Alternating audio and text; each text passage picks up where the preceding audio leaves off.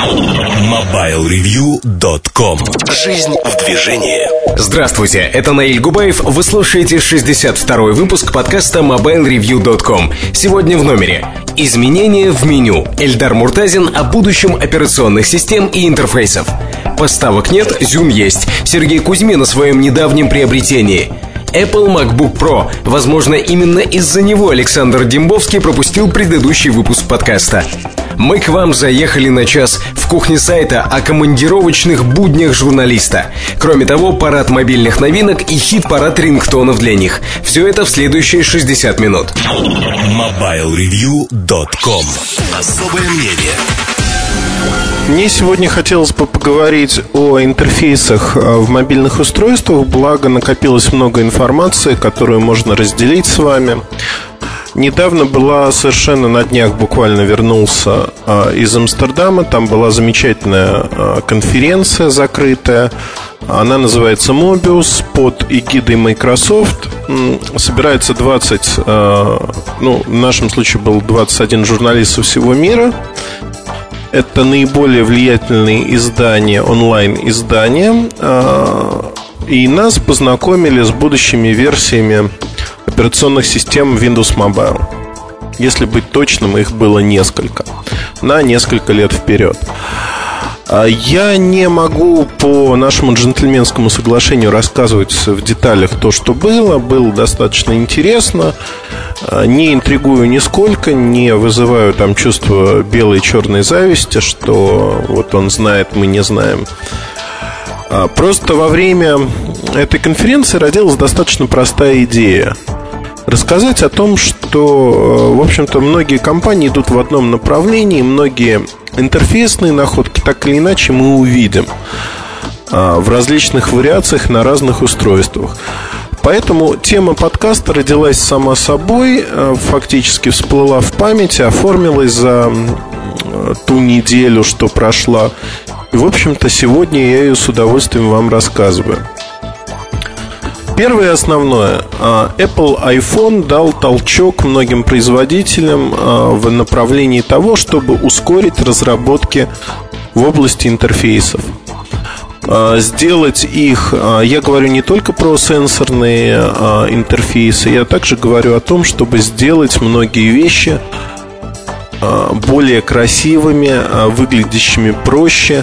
Одним словом, сделать интерфейс более простым в какой-то мере.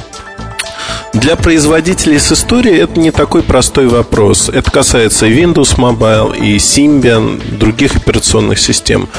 Фактически то количество функций, которые есть у них сегодня, оно превышает все, что представлено в iPhone в разы. Поэтому а, работа в области интерфейса, она не может быть а, сделана сразу же, вот сделать очень простой интерфейс.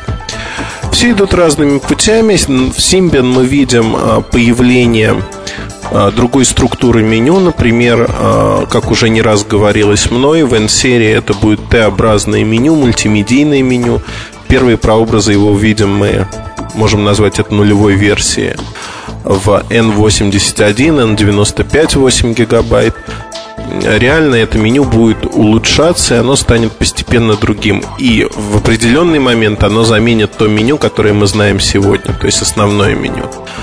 Упрощение идет и в области клавиатуры. Это E-серия, это N-серия. Клавиша меню заменяется иконкой домика, что более понятно и знакомо по тем же Windows Mobile устройствам, Pocket PC устройствам.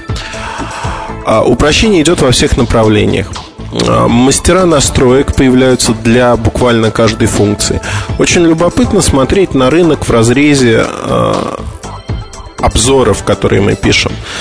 А, в определенный момент появляется какая-то функция, которая кочует из аппарата в аппарат у разных производителей. Сегодня такая функция – это мастер настройки электронной почты автоматической или полуавтоматической настройки. Как это выглядит? Вы вводите ваш адрес электронной почты, и дальше телефон самостоятельно пытается определить остальные настройки.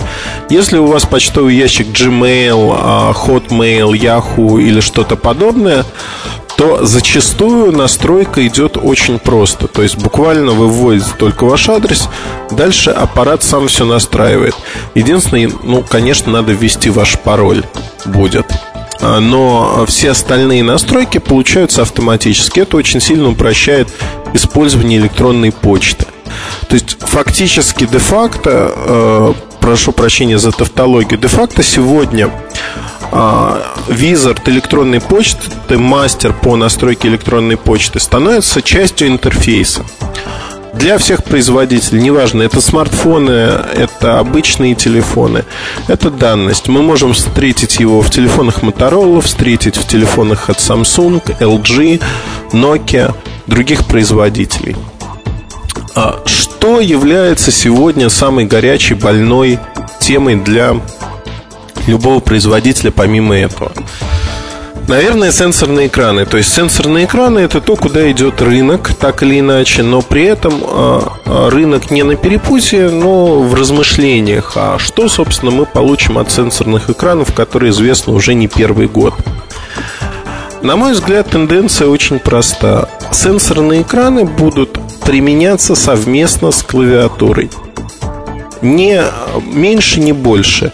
А, визионерским устройством можно назвать HTC Touch Dual, в котором применяется и сенсорный экран с защитой, так же как W960 Sony Ericsson, то есть приспособленный для управления пальцами, а не только стилусом, хотя он присутствует а также имеет клавиатуру.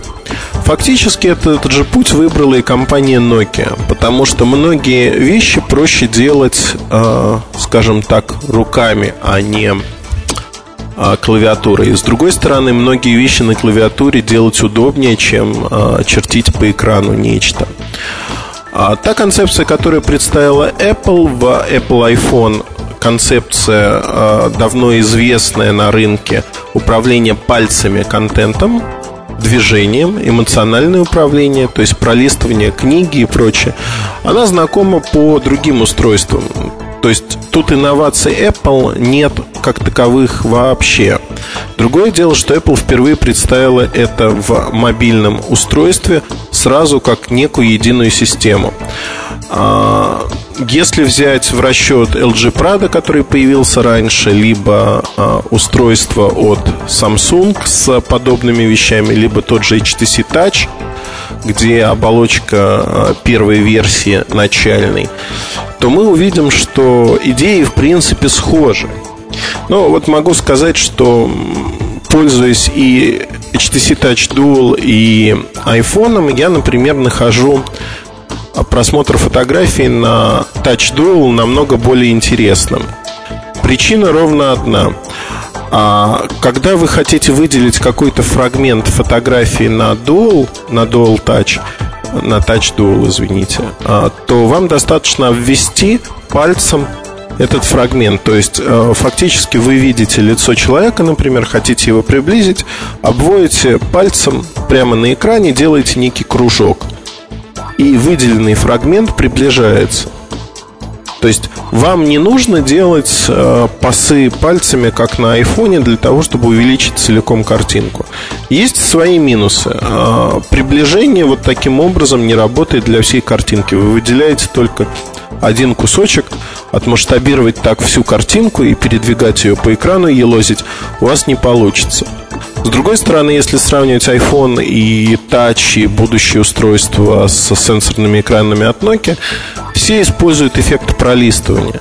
Фактически а, для того, чтобы перейти от одной фотографии к другой, от одного документа к другому, вам достаточно пролистать. То есть вы как бы перелистываете страницы книги.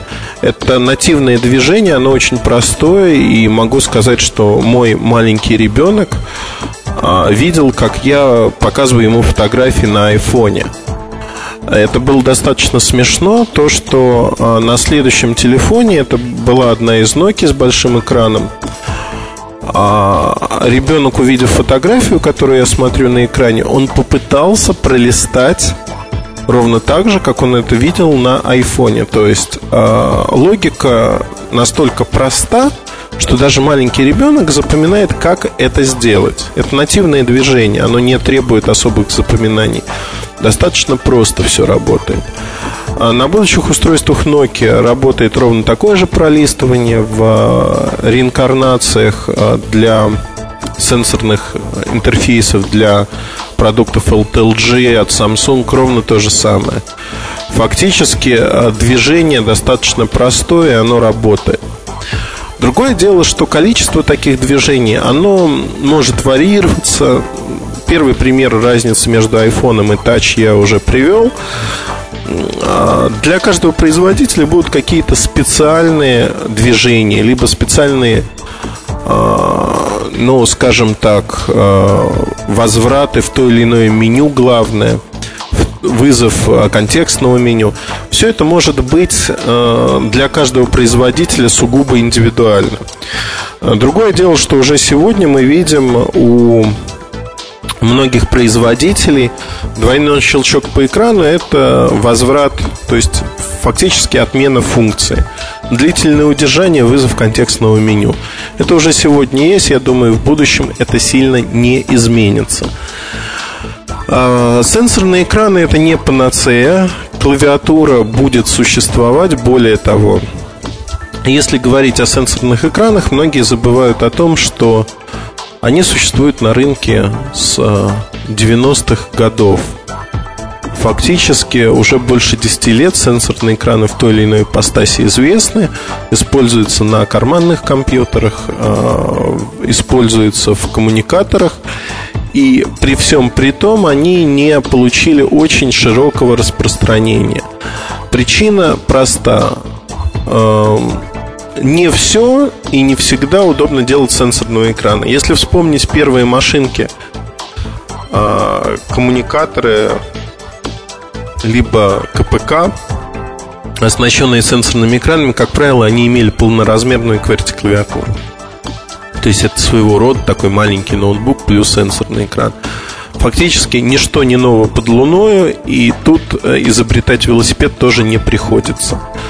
А, сегодня идея а, и HTC, и Nokia делать комбинированные решения и с клавиатурой, и с экраном, плюс с управлением как стилусом, так и пальцем, они кажутся, на мой взгляд, наиболее оправданными, потому что ограничение в размере диагонали экрана, оно остается, и невозможно добиться хорошей реализации QWERTY клавиатуры а на экране.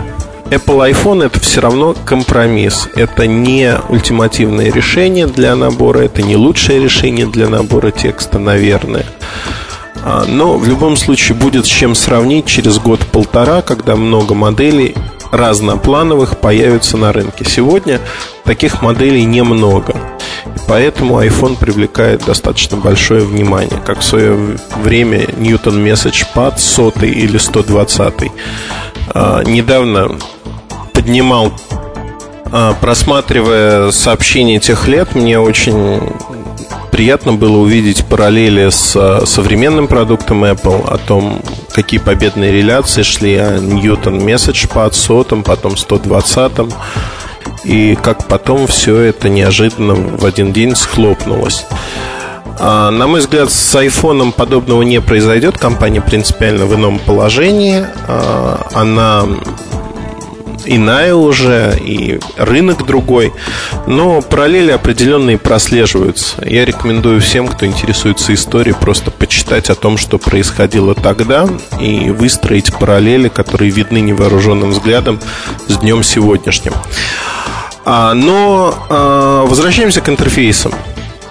Фактически сегодня можно выделить три типа интерфейсов, которые будут а, интересны в недалеком будущем. Первый тип интерфейсов классический, если его так можно назвать, телефонный интерфейс. Управление осуществляется с клавиатуры, экран не сенсорный. Второй тип интерфейсов это смешанный интерфейс, сенсорный плюс клавиатурный, управление как пальцем, так и стилусом, либо просто пальцем, без стилуса. Пример LG Prada а, это емкостные дисплеи а, Samsung Armani, например, P520, обзор которого вы можете прочитать на сайте. А, ряд аппаратов идут с такими же экранами. И, наконец, последний тип э, – это устройства, которые не оснащены клавиатурой, пример Apple iPhone, только сенсорные устройства. Понятно, что те устройства, которые находятся посерединке и комбинируют две технологии, берут лучшее от двух миров, они будут более успешны на рынке. а, это вот как пить дать. Вряд ли крайние решения, скажем так, а, будут сверхпопулярны. А сверхпопулярность классических решений обуславливается тем, что это классика, от этого никуда не деться, классика будет а, популярна и будет поддерживаться в таком состоянии еще достаточно долгое время, потому что две других категории выглядят инновационными, выглядят необычными. Тем не менее, говорить о том, что без э, телефоны без сенсорных экранов не будут иметь новых функций, не будут иметь чего-то сверх естественного, что выглядит необычным сегодня, нельзя. Первые примеры это Nokia 8820 Arte. А этот аппарат использует камеру в необычном режиме, а именно, если телефон лежит лицом к вам и начинает звонить, вы можете просто перевернуть его задней стороной к себе, и звук автоматически будет сведен к нулю. То есть телефон будет продолжать звонить, но а, вы не услышите звонка. Задействуется встроенная камера. Встроенная фронтальная камера или основная, не знаю, надо разбираться с этим, но суть заключается в том, что камера задействуется очень просто. Она реагирует на, на движение фактически. А, а может быть акселератор задействуется. Вот не знаю, честное слово. Надо разбираться, но сам факт, да, неважно что, сам факт, что э, телефон реагирует на движение некое. При этом, я думаю даже, что акселератор, кстати, используется. Вот не задавался с этим вопросом, сейчас кручу аппарат, но задамся более плотно. Надо будет разобрать его и посмотреть, собственно говоря, что за что отвечает и как реагирует. Да, я думаю, что заклею камеру, индикаторы освещенности и просто посмотрю, будет работать или нет. Хорошая идея. А, так вот, помимо арты, есть на рынке другой аппарат, который выходит в начале следующего года. Это Sony Ericsson Walkman, Walkman W380. В аппарате можно над камерой помахать рукой для того, чтобы отклонить звонок. Вот а, после того, как я познакомился с 380 моделью, у меня родилось множество идей, как в будущем такие интерфейсы могут быть реально задействованы. И вот на том же Mobius я рассказывал ребятам, что а, ведь э, эмоциональная привязка к аппарату, она очень важна и зачастую будущие модели они будут становиться очень а, не похожими на текущие решения, то, что мы не можем представить себе. Давайте пофантазируем и представим, а, что вы ставите в подставку на столе телефон или телефон имеет некий угол, чтобы смотреть комфортно видео, а у него есть фронтальная камера. Вы смотрите видео и дальше просто в, а, перед камерой, не прикасаясь к самому телефону, перед фронтальной камерой, проводите а, пальцами вперед и включается ускоренная перемотка.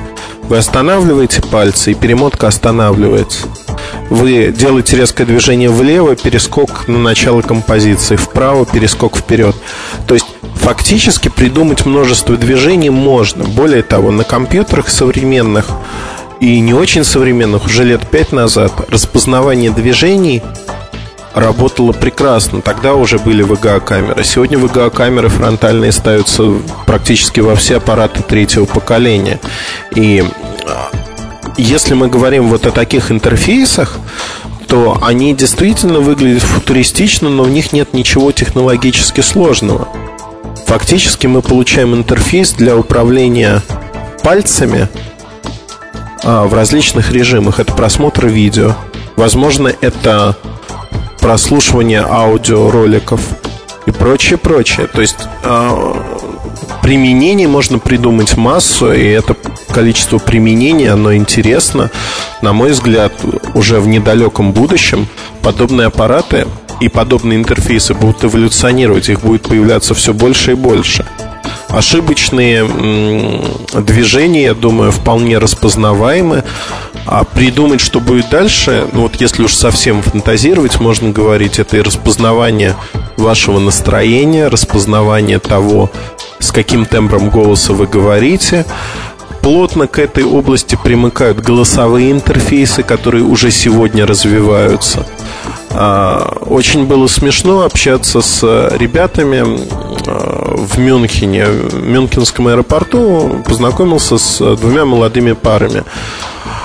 И а, один из парней просто, ну, там, кто чем занимается, естественно, всплыла тема телефонов. Один из ребят сказал такую фразу, что вот раньше не было фактически голосового набора как такового. Вот что сегодня происходит. При этом э, рядом с ним лежал телефон, который поддерживал голосовой набор, что на русском, что на английском, на любом языке. Человек не пользуется этими функциями, но он интересуется ими. И вот фактически в будущем голосовые интерфейсы, они для определенной категории людей или определенных ситуаций, если хотите, станут крайне интересными. Такие интерфейсы будут развиваться. Это еще одно из направлений перспективных. Сегодня разработки как Nokia, так и Voice Signal а, выглядят в этой области приоритетными.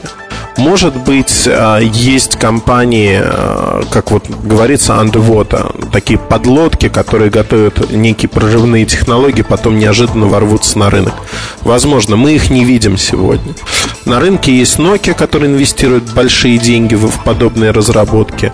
На рынке есть Voice Signal, которая активно работает в этой области. Одним словом, есть над чем призадуматься. Фактически мы получаем уже э, несколько ответвлений, если вот говорим, это и э, motion интерфейс, э, то есть интерфейсы движения, это интерфейсы голосовые, голосового управления. Из продуктов, которые были запланированы на этот 2007 год в свое время, там 3-4 года назад, я помню, что и у Nokia, и у Motorola, да и у Sony Ericsson были полностью а, запланированы аппараты, управляемые голосом. Этого не случилось, сроки сместились, перенеслись, но это не означает, что подобные продукты не появятся. Они появятся. А говоря об интерфейсах, нельзя не сказать о традиционных телефонах, которые идут по пути все большего усложнения функций.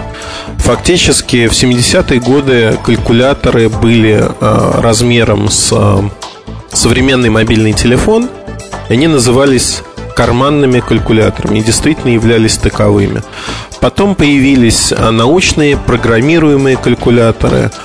А, я помню несколько моделей от Texas Instruments, которые были мне очень приятны. У моего друга школьного уже в институте появилась такая модель с логарифмами расчетов графиков, а, еще чем-то.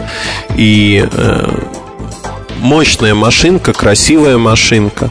Но фактически уже на тот момент у меня были там палмы, э, джарнады, позже HP 200, если кто-то помнит такую машинку. Все это было на руках, и э, это было интереснее, чем просто калькулятор. То есть фактически, э, если вот проводить параллель с размерами, размеры устройства, как ни странно, они будут определять будущее интерфейсов, будущее того, как выглядит устройство.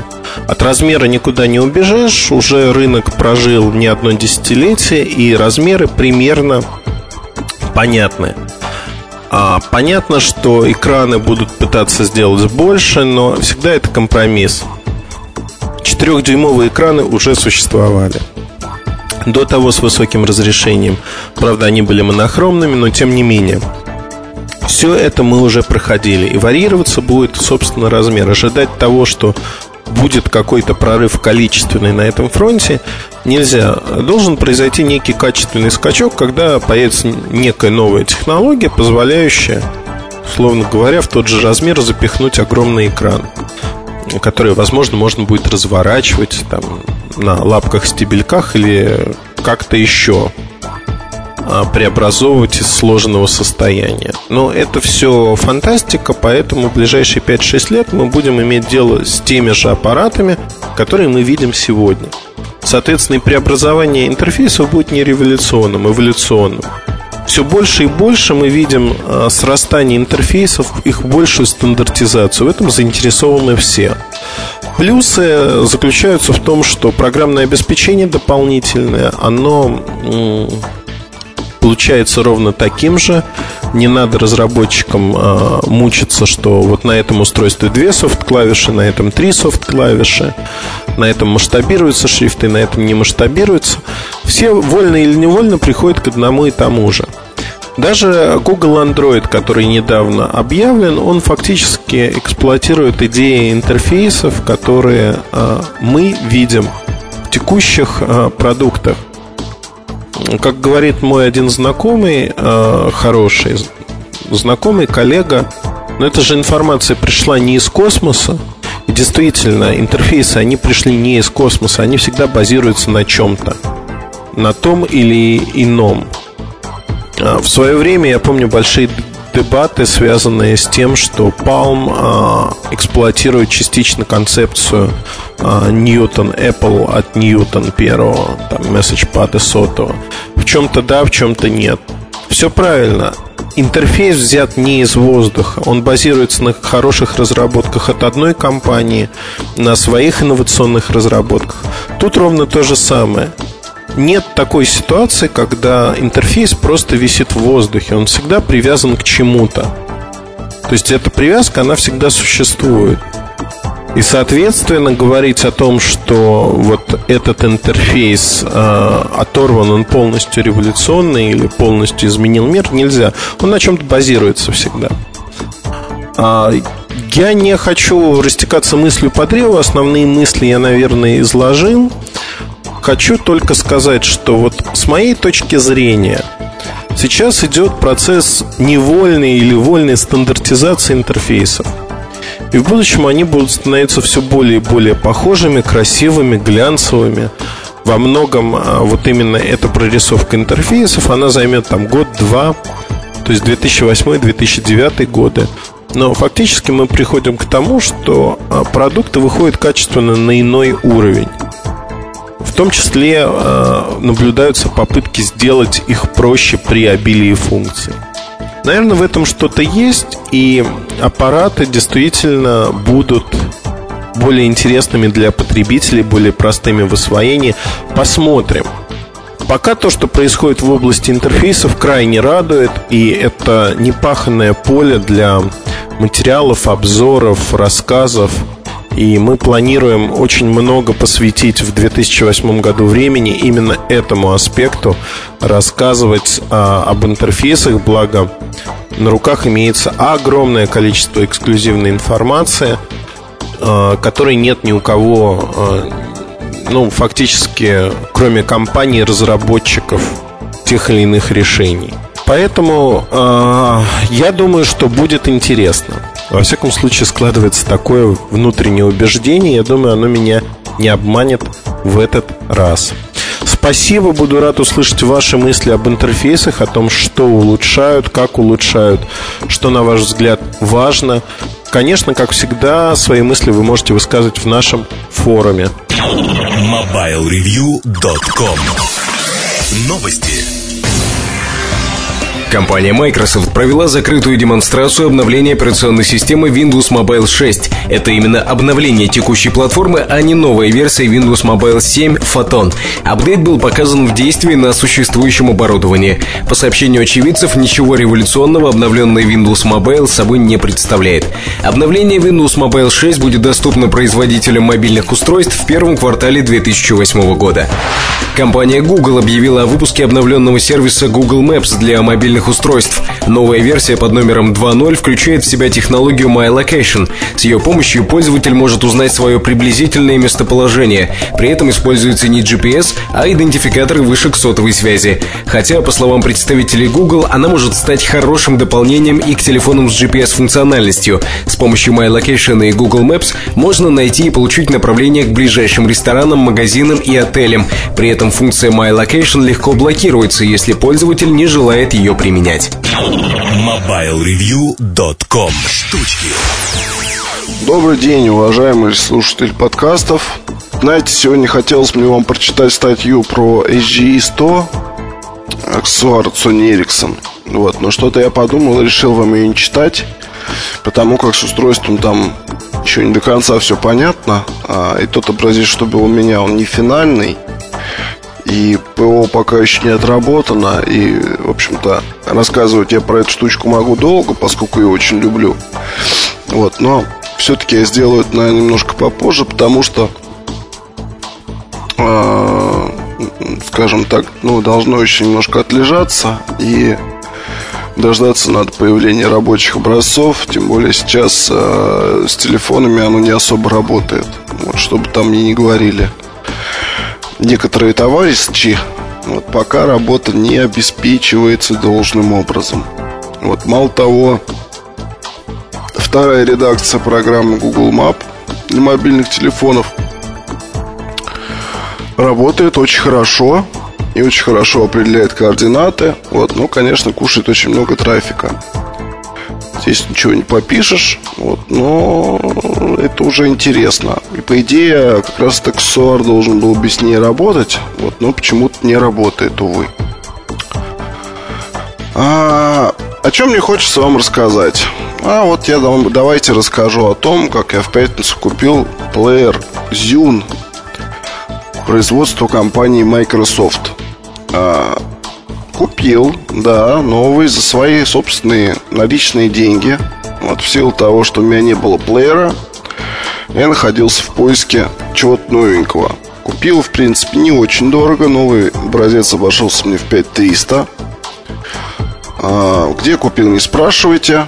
Вот это я в обзоре, наверное, расскажу. Вот, но история там темная. В общем, насколько я понимаю, а, есть у меня подозрение, что то ли компания пытается сейчас опробовать продажи, а, ну, это все мои подозрения, понятно, никаких официальных данных. Просто-напросто я вспоминаю историю с Xbox, который неофициально продавал здесь около года, а потом начались официальные поставки.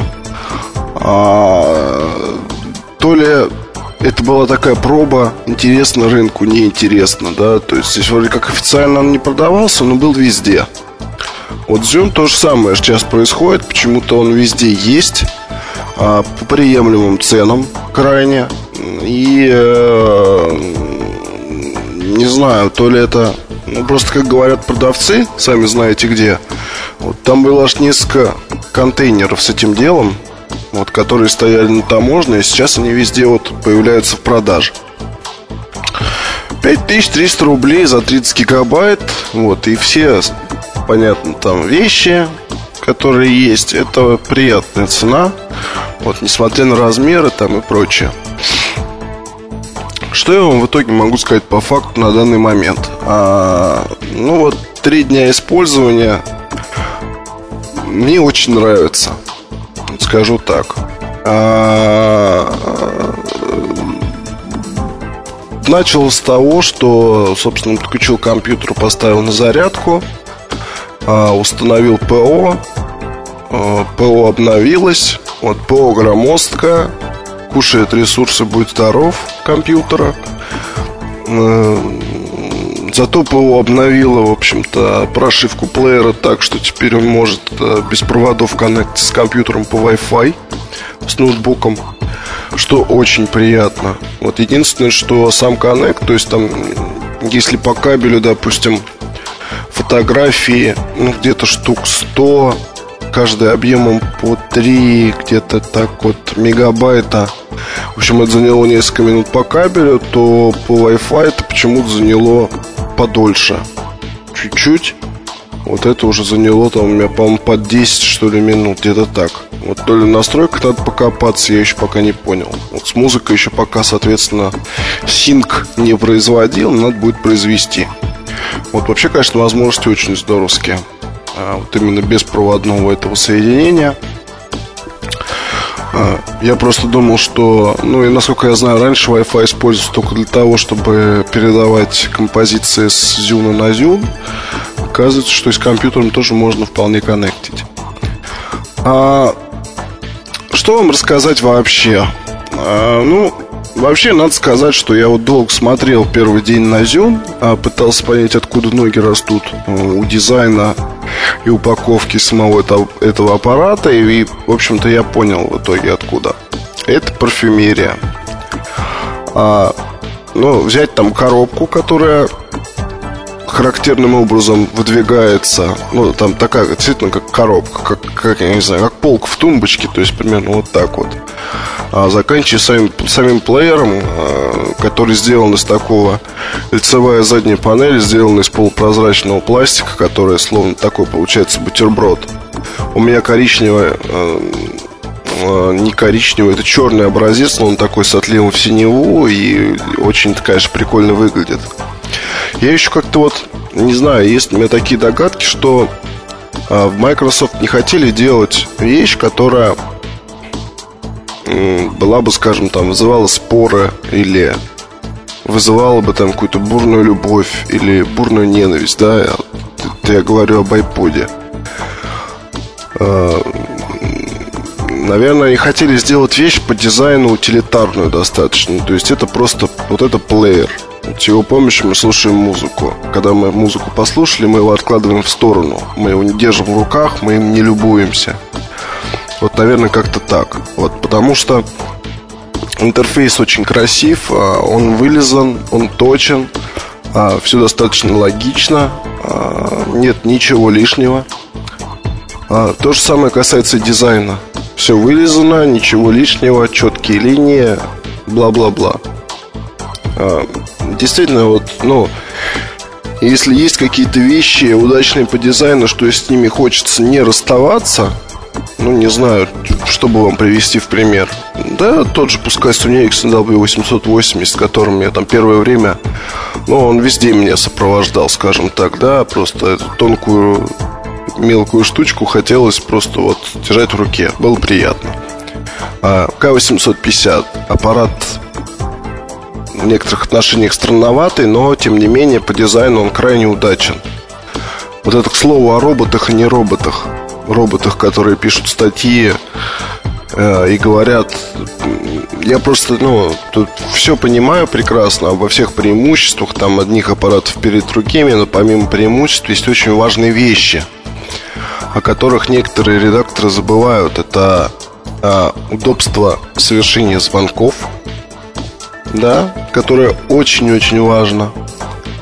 А, громкость, качество передачи речи, качество связи, а, то, как оно лежит в руке, аппарат лежит в руке, и то, как он выглядит. Потому что можно нарисовать в телефон кучу всего, но если забыть об этих вот трех составляющих, качество передачи речи, ощущение в руке, эргономика и внешний вид – то можно забыть обо всем остальном. Потому что сколько ни пихай, но современного потребителя очень трудно провести в этом плане. Не знаю, это мой мой взгляд, вот я э, просто не считаю, что функциональность нужна всем, поэтому придерживаюсь такой точки зрения. Так вот, Азюн, а, Зен как раз таких вещей, которые приятно держать в руке, а, приятно ощущать, как при перемещении по меню, очень быстром, кстати, а, по списку композиций, допустим, которая пролет там с полузаполненного жесткого диска, то есть 15 гигабайт, а, там занимает миллисекунды вот это вот перемещение вверх-вниз, а, как чувствовать, как там трепыхается жесткий внутри, а, очень похожее ощущение на то, когда вот по меню Sony Ericsson перемещаетесь и флеш, с флеш-темой, если включена вибрация такая, здесь вот тоже это есть. А вот это понравилось. Понравился дисплей. Вот, правда, мне, не, мне не показалось, что он для фильмов, потому что какой-то он зернистый достаточно. Плюс сконвертировать у меня пока не получается. Я просто, честно говоря, не занимался еще. Откровенно порадовало радио. Откровенно порадовало качество звука. А, оно очень хорошо. Оно может быть не Sony Ericsson A8, а, ну, А-серии, вы понимаете, о чем я. Это немножко другое, скорее. А, сравнивать не берусь, потому что, ну, правда, другое. Вот здесь а, идет акцентуация на несколько составляющие, потому что, а, во-первых, громче, а, во-вторых, может быть, менее четко воспроизводятся какие-то нюансы, но общая звуковая картина такая интересная, скажу так. То есть она в чем-то захватывает. Мурашки можно по спине получить. Понравилось еще то, что как сделаны наушники в комплекте. Там такая есть фирменная фишка, это магнитики, а, при помощи которых ух к уху такое крепится. Ну, то есть, чтобы оно не сматывалось. Качество наушников, конечно, такое аховое. Вот я бы их не стал бы слушать. В общем, я сразу заменил на иные. А, комплектации ничего особого не скажешь. Там есть чехол, в который плеер еле влезает. Э, есть кабель, есть наушники, есть ПО. Ну, в общем, как бы, как бы и все. Я полагаю, что все остальные аксессуары можно докупать самим. Вот, в нашей стране их найти можно с трудом. Вот. Наверное, что еще сказать в этом предварительном таком обзоре? Да, в общем-то, ничего особо не скажешь. Я пользуюсь и радуюсь, вот, потому что действительно за такие деньги, ну что, чуть больше 5000, э, получить 30-гигабайтную модель, э, которая имеет несколько очень хороших положительных черт, это неплохо. Вот, сравнивать, наверное, буду уже в обзоре. Вот сейчас скажу, что вы, наверное, уже слышали о том, что на Amazon а, вот этот вот самый 30-гигабайтный Zune сейчас там занимает первые стройки продаж. Ну, в основном из-за демпинговой цены, конечно, то, что там, по-моему, 150 долларов, что ли, где-то. А, и потеснил iPod в какой-то веке. Ну, гордиться тут особо нечем, потому что 150 долларов за такую модель, это, конечно, смешно. Это, конечно, смешно. Вот я не знаю, какие с этого могут быть выгоды, кроме ощущения такой вот недолгой победы. Вот, с другой стороны, я понимаю, что Зюн а, действительно за какое-то время уже стал прибежищем, что ли, тех людей, которые не переносят на дух iPod. Вот, но с другой стороны, я предполагаю, что люди, которые не переносят на дух iPod и перешли на Zune, тоже немножко их корежат, потому что, на мой взгляд, Zune был сделан именно как вещь. Это не какое-то явление, это не что-то еще, это вот плеер и Zune. С их помощью хорошо слушать музыку. Вот это не повод там о чем-то говорить где-то. Вот действительно это, наверное, вот как-то так. А Обзор напишу по нему я сам. О а, времени выхода ничего не знаю. Вот моделька сейчас потихоньку будет появляться. Рекомендую обратить на нее внимание. А, если попадется, если у вас на данный момент нет плеера и попадется недорого, ну вот примерно 5 там 4 тысячи, то рекомендую, крайне рекомендую. Вещь хорошая. Ну, наверное, до встречи на следующей неделе. Пока. MobileReview.com Новости. Первыми устройствами, для которых будут разработаны версии мобильного браузера Mozilla, станут модели на основе процессоров ARM11, а операционные системы первой в очереди это Linux и Windows Mobile 6. В ближайшее время можно будет попробовать тестовую версию браузера на таких устройствах, как N800, N810 и HTC S730. Напомню, мобильный браузер Mozilla Firefox сейчас готовится к выпуску. Основной целью при его разработке является оптимизация стандартного движка для мобильных устройств, чтобы производители могли встраивать браузер в свои продукты. Японский оператор мобильной связи NTT Docomo анонсировал новую Bluetooth-клавиатуру SoundLeaf Plus, звук в которой передается через костную ткань. Технология позволит владельцам этой гарнитуры общаться даже в шумной обстановке, а кроме того сделает общение более доступным для слабослышащих людей. Еще одна интересная особенность SoundLeaf Plus – ее конструкция с откидным флипом, где разместились два микрофона. Один направленный, второй не направленный. Такой подход позволяет избавиться от посторонних шумов. MobileReview.com Обзоры на вид. Сегодня не совсем обычный выпуск, э, выпуск подкаста, в котором мы говорим о новинках, о новых телефонах. Э, мне хотелось бы сразу э, рассказать о нескольких моделях, чем изменить этому формату, и даже совместить, скажем так, модели сенсорные и несенсорные, модели на Windows Mobile и не на Windows Mobile, так как они подпадают под одну категорию устройств. В соседней части раздела мы как раз таки поговорим про эволюцию интерфейсов, а здесь я хотел бы кратко затронуть затронуть модели, которые а, удалось покрутить разные модели, и по которым, скорее всего, не будет обзоров. Ну, в силу ряда причин, даже недоступности а, моделей некоторых, как T-Mobile Shadow, а скорее даже малого интереса к ним со стороны широкой аудитории. Например, это аппараты от LG, LG Vufti, LG KS20 и ряд других моделей. Одним словом, а, в этом обзоре мы говорим о всех моделях, которые так или иначе не будут более-менее а, активно освещаться нами. И не в силу того, что мы такие гадские, в силу того, что просто не хватает времени банально и не нужно это, на мой взгляд. Хотя некоторые модели заслуживают интереса. А, начнем мы с T-Mobile Shadow. Это модель для, как следует из названия, для T-Mobile.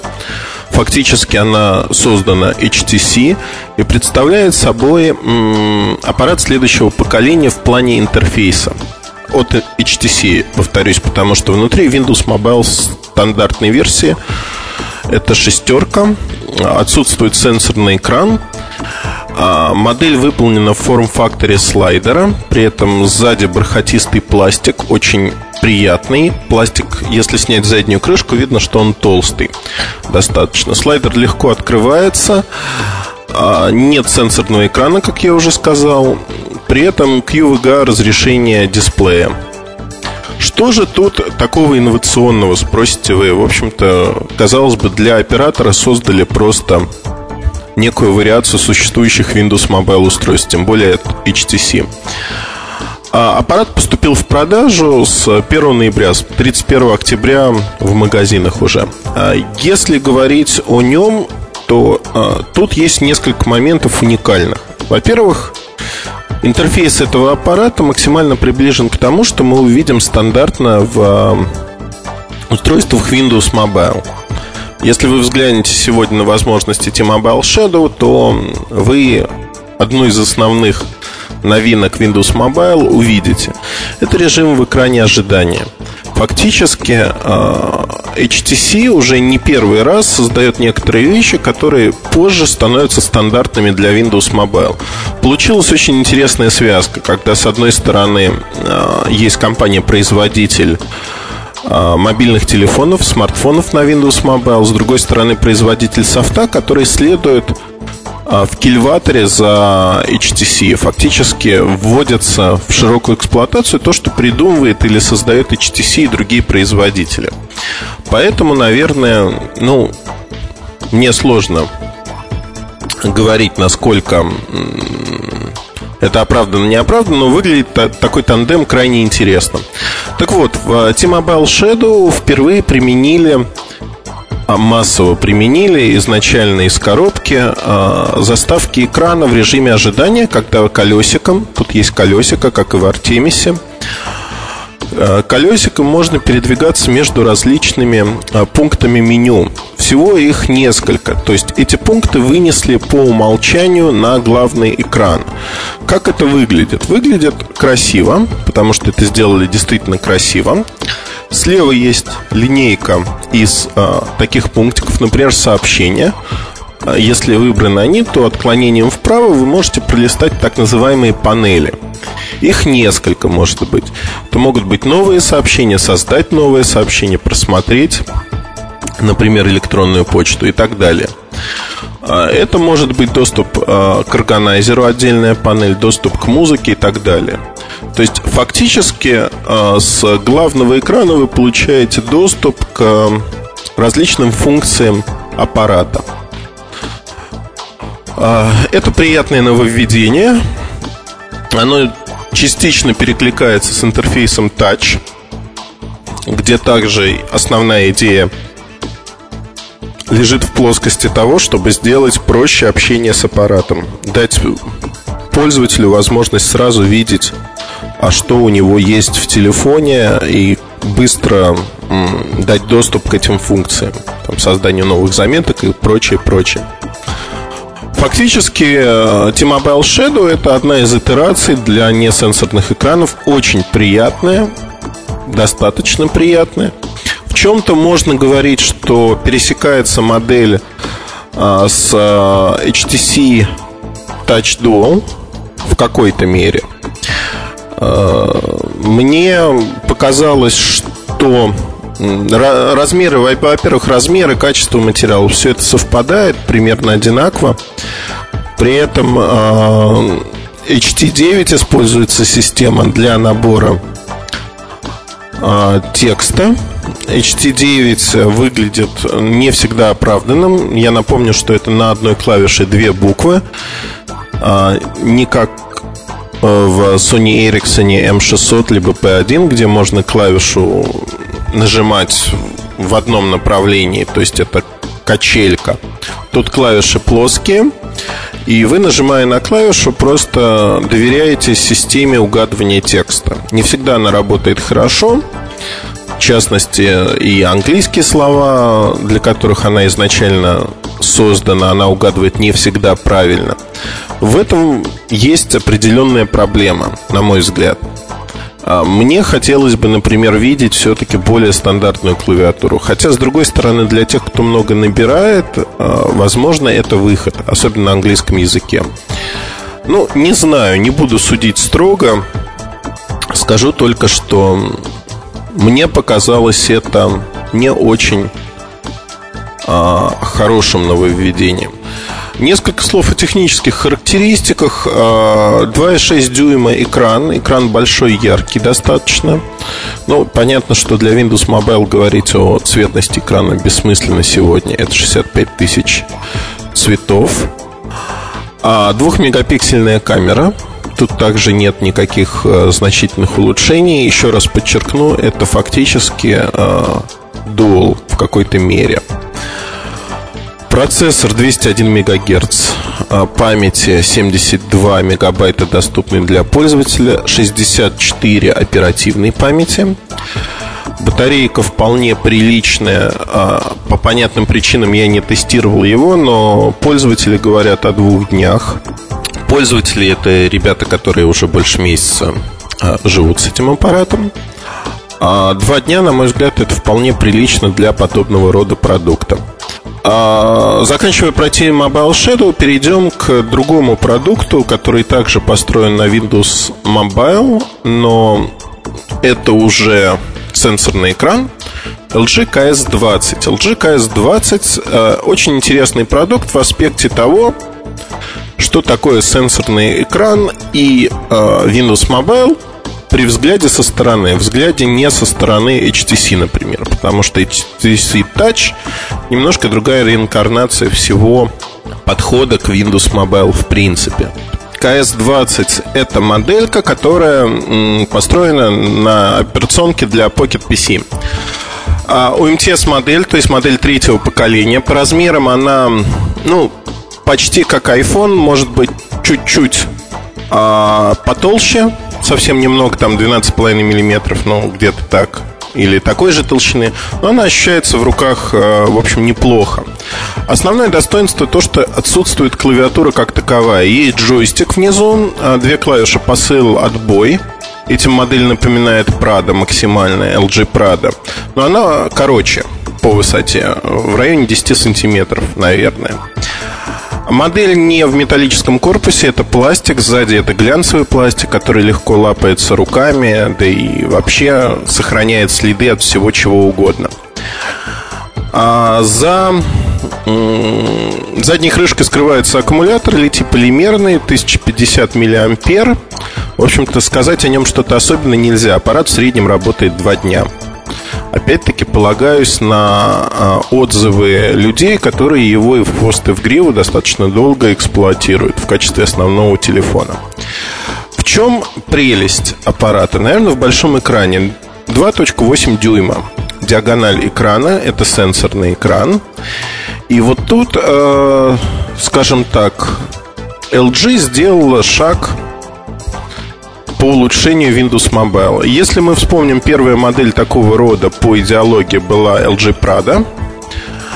И а, от LG Prado этот аппарат KS20 позаимствовал очень многое. Позаимствовал в первую очередь организацию меню. То есть четыре иконки быстрого запуска на главном экране. Это приложение, набор номера, сообщения. И э, боковая панель в самом меню. То есть в самом меню вы видите боковые панели для быстрого перехода между основными пунктами. Этого нет в Windows Mobile по умолчанию. Здесь это сделали. Это действительно удобно. Мне это понравилось крайне. То есть э, улучшает доступ к тем или иным функциям. А переработан полностью менеджер, сделан своим для соединения. Это Bluetooth, это Wi-Fi. Wi-Fi есть в этом аппарате, что также неплохо выглядит. Но, к сожалению, если говорить вот про другую функциональность, она достаточно типично и стандартно. Камера 2 мегапикселя всего лишь, то есть тут нет а, чего-то сверхъестественного. С автофокусом, правда, вот подчеркну. Но снимки средние по качеству.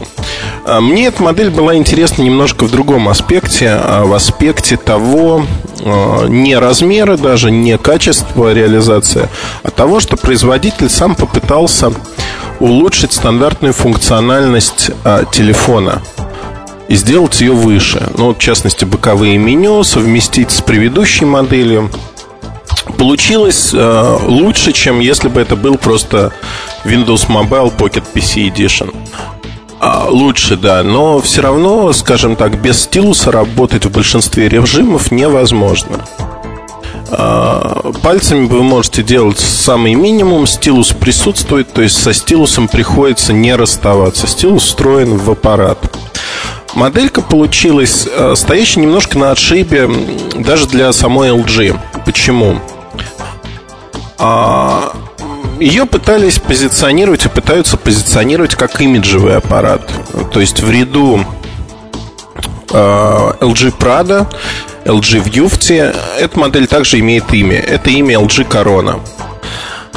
А, но при этом ее продают не слишком скажем так, э, делая акцент на том, что это вот не, нечто значимое, потому что в ряду LG Prado, который до сих пор на рынке, и э, LG Vufti, модель промежуточная, как ни странно.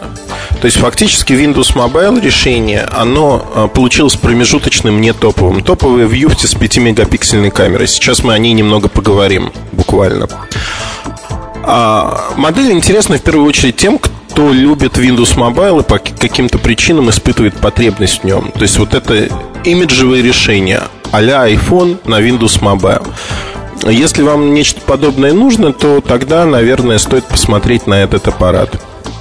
Во всех остальных случаях и по деньгам LG Prado, возможно, будет более интересно. Если смотреть с позиции функциональности и отсутствия Windows Mobile, LG View выглядит интересным предложением. Но в целом подобных устройств на рынке появляется все больше и больше. И я думаю, что а, LG Corona это только первый шажок в этом направлении. От LG будут и другие аппараты э, с большей интеграцией интерфейса в стиле Prada, в стиле LG Vufti. И мы их увидим на рынке уже в следующем году подчеркну, что это исключительно мои домыслы, никакой конкретной информации а, по продуктам LG на том же Mobius нам не давали, поэтому, ну, кроме объявленных или тех, что появится уже вот завтра, что называется, а, поэтому будем считать это моими домыслами. Но как минимум, на мой взгляд, 2-3 модели на Windows Mobile Pocket Edition и последующих версиях Windows. В будущем году у LG появятся. Они будут эксплуатировать ту же идею. LG в Юфте. А теперь перейдем к этой модели. Почему я ее решил включить, в общем-то, в обзор, а, скажем так, моделей с а, Windows Mobile. Она не Windows Mobile модель. Объяснение простое. На примере LG хорошо видны метания производителей, которые пытаются сделать что-то сенсорное, сделать это классно, красиво и предложить что-то новое рынку. LG Vufti это именно такая попытка, причем это топовая модель топовая во всех смыслах и в смысле камеры, размера, э, интерфейса. А, фактически это продолжение LG Prada. Но тут нет модной марки, за которую надо платить. Тут есть технологии, которые стоят денег. Поэтому модная марка и не появилась. Да и, наверное, LG Prada 2 или что-то подобное звучало бы и выглядело бы глупо. Хотя через год-полтора, возможно, и будет такое обновление. LG Vufti. А, основное это 5-мегапиксельная камера с автофокусом.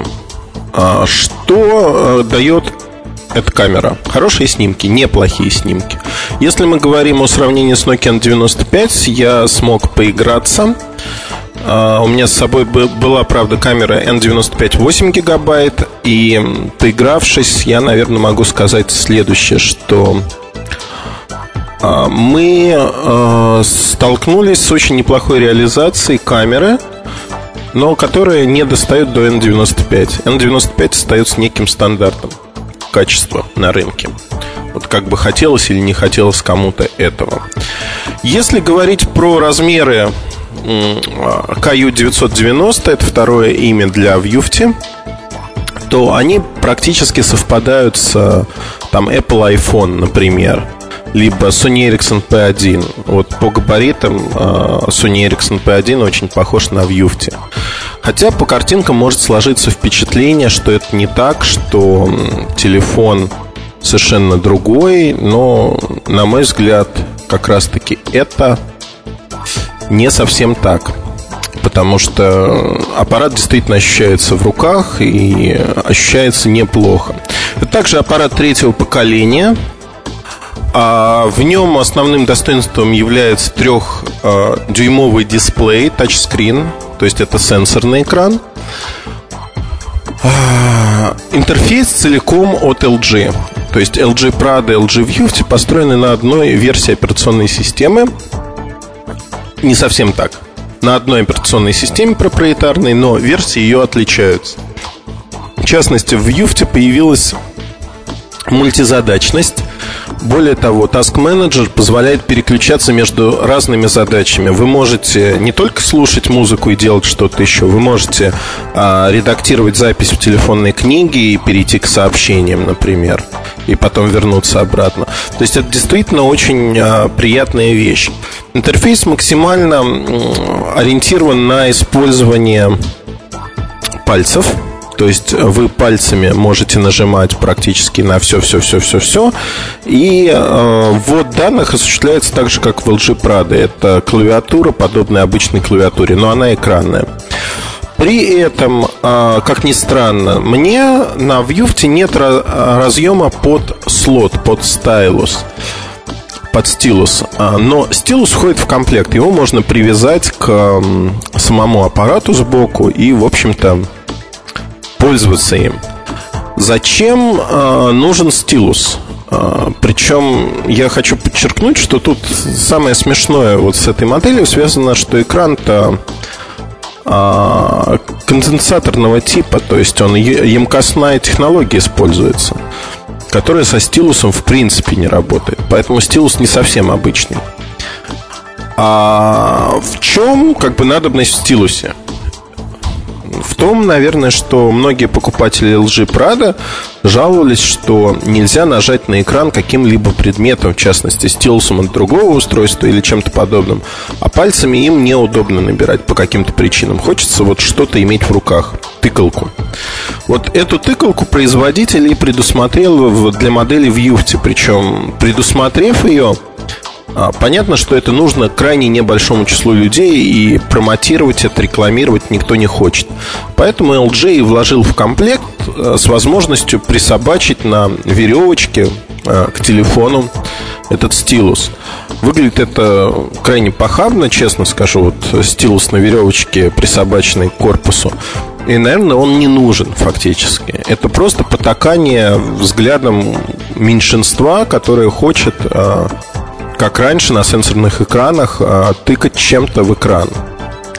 Для Vufti, да и для LG Prado это просто не нужно, это излишне. На мой взгляд, поэтому стоит, скажем так, ну, уйти от этого. Вообще, если говорить про экран, э, известно, что на LG Prado, это общеизвестный факт, впервые использована была технология Haptics. В отличие от технологии от Motorola, Здесь это нажатие на экран. При этом э, в понимании LG не только там вибрация может происходить. Но Haptics в данном конкретном случае это выбор того или иного пункта, который визуально подтверждается. То есть вы видите, что нажав на пункт меню, вы видите там кружочек, который его окружает. И очень легко не ошибиться в этом, а, что аппарат работает. В принципе, экран сделан максимально компромиссным. Честно говорю, вот не знаю, и мы не поняли, тоже мы обсуждали это много, какая технология используется для этого экрана. С одной стороны, она емкостная, потому что и по защитному контуру экрана это видно. А с другой стороны, прикосновение к другим предметам ощущается не только к стилусу, который специально доработан и имеет там пластиковую головку а, с металлическим стержнем, а, но и Э, ряд предметов других не на все предметы реагирует. Вот тоже странно. Э, на какие-то реагируют, на какие-то нет. Поэтому что стоит за технологией, надо разбираться. Наверное, это интересно, мы в этом покопаемся.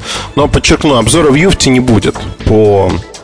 Ну, не буду зарекаться, но думаю, что не будет, потому что скорее он не интересен, чем интересен. Если говорить про 5-мегапиксельную камеру, что она дает вообще? Дает э, помимо снимков э, запись в VGA разрешении с частотой 30 кадров в секунду. Э, это интересная вещь. Дает замедленную съемку. Это уникальная вещь. До сегодняшнего момента этого не было. То есть замедленная съемка. Ну, насколько она интересна, не знаю. Мне кажется, что проще делать замедленный просмотр снятых в нормальном разрешении видеоклипов. А памяти в аппарате для пользователя доступна мегабайт 100, есть microSD карточки, поддерживаются карточки большого разрешения. Если говорить о мультимедийной составляющей, то все тут на уровне достаточно. Это мультимедиа-плеер, который позволяет э, проигрывать э, музыкальные файлы в разных форматах. А, есть встроенное FM-радио. А, для музыкального плеера я хочу э, сказать, что по сравнению со временами Прада, где, в общем-то, не было никакой фильтрации по, э, ну, скажем так, альбомам, жанрам и прочее, то здесь она появилась появилась, и плеер, плейлисты появились, плеер стал более удобоваримым, потому что раньше в Прадо это было ужасно. То есть совсем. Музыка, на мой взгляд, э, долго не слушал, но достаточно обычный плеер, не более того. Мне понравилось, что в режиме просмотра картинок в галерее есть режим э, Landscape Mode, когда картинка занимает большую часть экрана. При этом внизу есть режим предпросмотра, когда три картинки в виде миниатюр отображаются. Вы можете сразу быстро перескочить на нужную. То есть и эта линейка вращается вместе с вашим просмотром. Очень удобно, на мой взгляд. Выглядит красиво и действительно показывает преимущество сенсорного экрана. А если говорить э, о чем-то другом, то в аппарате есть поддержка практически всех стандартных функций. Стандартными функциями мы понимаем и э, веб-браузинг. Веб-браузинг достаточно обычный, привычный, за исключением того, что вы можете управлять пальцами, просмотр мини-картинок э, для страниц существует. Мне кажется, что тут все нормально, но удобство вот такого просмотра мне показалось надуманным. Надуманным, потому что э, ну, он лучше на айфоне однозначно, и если вот, судить по характеристикам браузера, на S60 платформе браузер выглядит все равно лучше по многим параметрам. Не буду вдаваться в подробности, но лучше. Одним словом, здесь нельзя говорить о том, что это вот такое финально э, топовое решение. А, что сказать еще про этот аппарат? Этот аппарат имиджевый. Имиджевый аппарат, он не выглядит как а, только топовое флагманское решение в области фотографии. Это не совсем так. У LG есть топовое решение, такое уже несколько лет на рынке. Правда, оно широко не распространено. В Европе LG пытается эксплуатировать модную тему, тему имиджевых аппаратов. Имиджевые аппараты а, это очень приятная штука. Приятная во всех смыслах.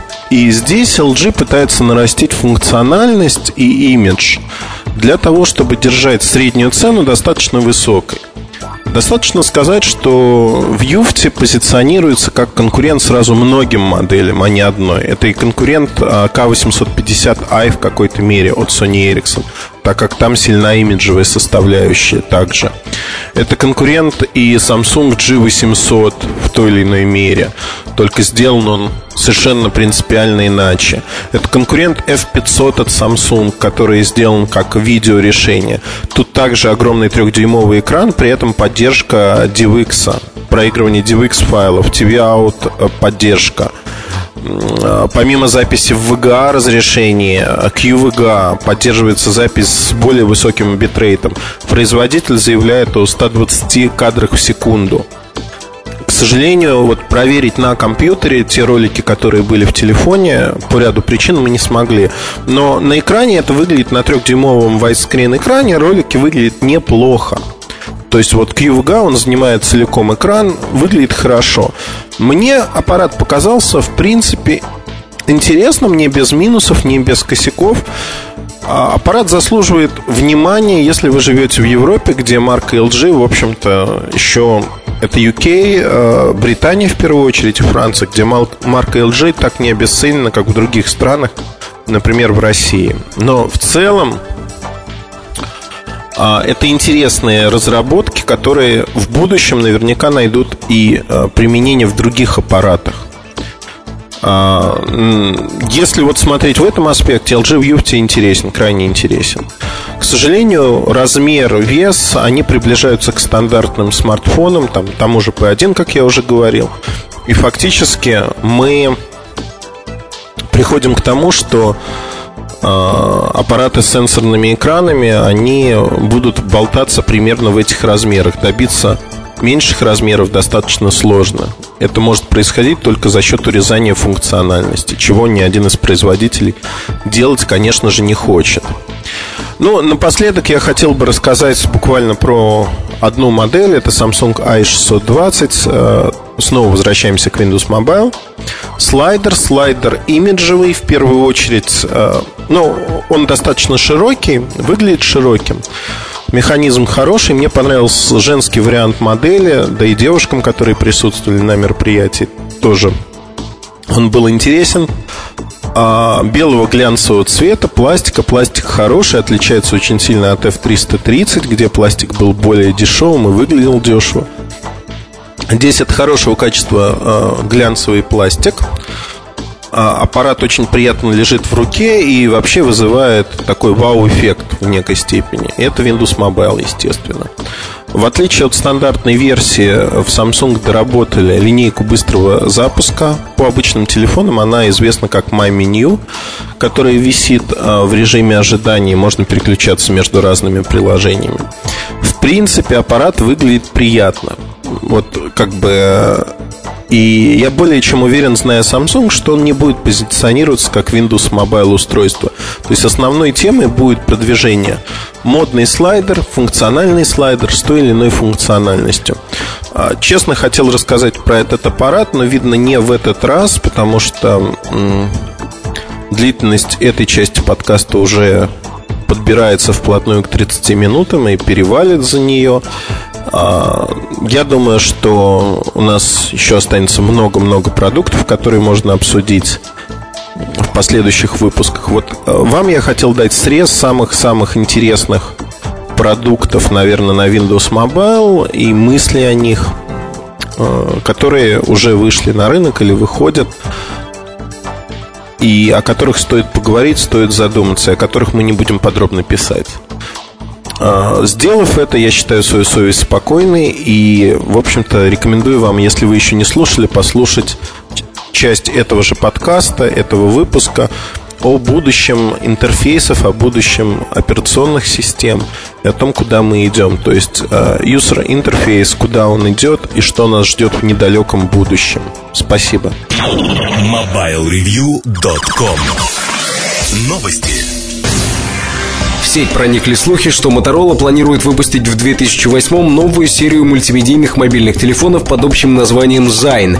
Сообщается, что такая информация поступила с презентации Motorola в Испании. Уже подтвердилось существование двух устройств из новой линейки Motorola Zine. Первый из них является наследником Motorola Z10. Второй телефон Zine — это скорее фотоаппарат, оборудованный телефоном. В его арсенале 8-мегапиксельная камера с оптическим зумом. Компания МТС получила разрешение на ввоз абонентов абонентских устройств и программного обеспечения для запуска услуги BlackBerry в России. Таким образом, Россия становится второй страной в СНГ, где МТС предлагает своим корпоративным клиентам защищенный доступ к корпоративной почте и приложениям по технологии BlackBerry. В октябре 2007 года аналогичный сервис был запущен на Украине. MobileReview.com Фаворит недели Добрый день. В эфире Александр Дембовский, редактор раздела персонального аудио и видео mobilereview.com. К сожалению, я пропустил предыдущий выпуск подкаста, а затем приношу извинения своим коллегам и слушателям.